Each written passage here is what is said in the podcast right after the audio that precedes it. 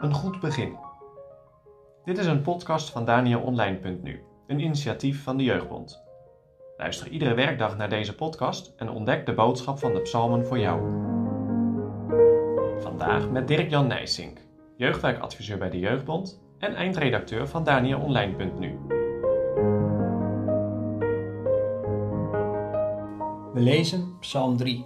God hoort je. Een psalm van David, toen hij vluchtte voor het aangezicht van zijn zoon Absalom.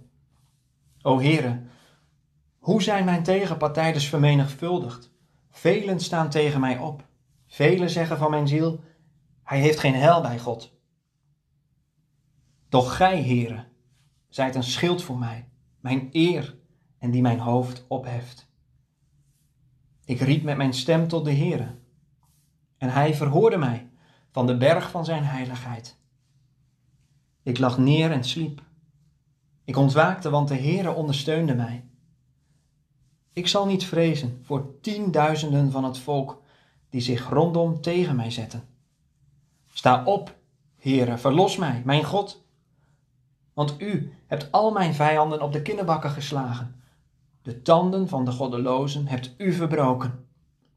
Het heil is des Heren. Uw zegen is over uw volk.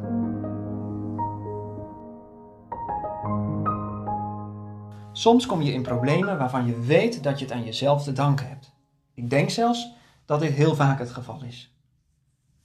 Er zijn ook veel dingen die heel erg moeilijk zijn omdat andere mensen ons dit aandoen. Bewust of onbewust. Maar veel dingen gaan mis omdat we daar zelf de oorzaak van zijn. En van het een komt dan het ander, totdat je er echt geen gat meer in ziet. En wie helpt je er dan uit? David maakt deze psalm als hij op de vlucht is voor zijn zoon Absalom. Grote problemen voor David, maar hij weet maar al te goed dat hij hier ook zelf een rol in heeft. De toestand in Davids gezin komt voort uit zijn eigen zwakte. Dat zie je trouwens wel vaker in de Bijbel. Denk maar aan Isaac of Jacob. Hoe dan ook, David heeft echt niets om trots op te zijn. En nu lijkt bijna iedereen tegen hem te zijn. En zeggen de mensen ook nog dat God niet meer met hem is. Dat is het ergste. En trouwens, zo lijkt het ook wel. Is God er nog wel, zoals hij er vroeger was? Toch is dit een lied van geloof. Hier vindt David grond in God. Op hoop tegen hoop. U, Heere, u bent het. Dat is toch wel het kenmerk van het geloof. Vasthouden aan God. Ook al gaat alles daartegen in.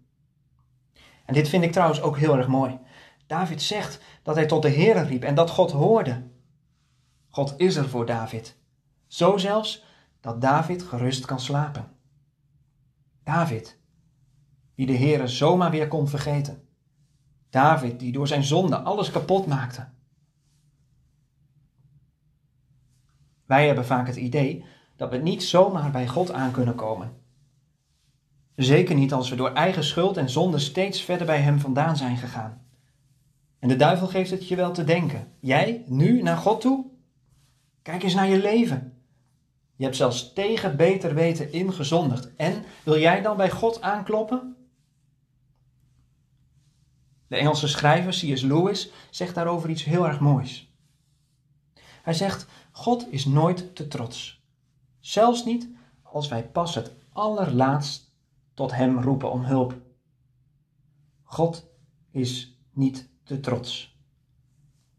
Soms zeggen mensen: Je kunt niet zomaar tot God gaan. Er is heel wat voor nodig hoor.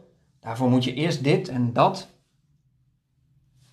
Kom jij toch maar gewoon. Vertel alles aan God. Kom met al je zonden, problemen, je zoektocht, je vragen.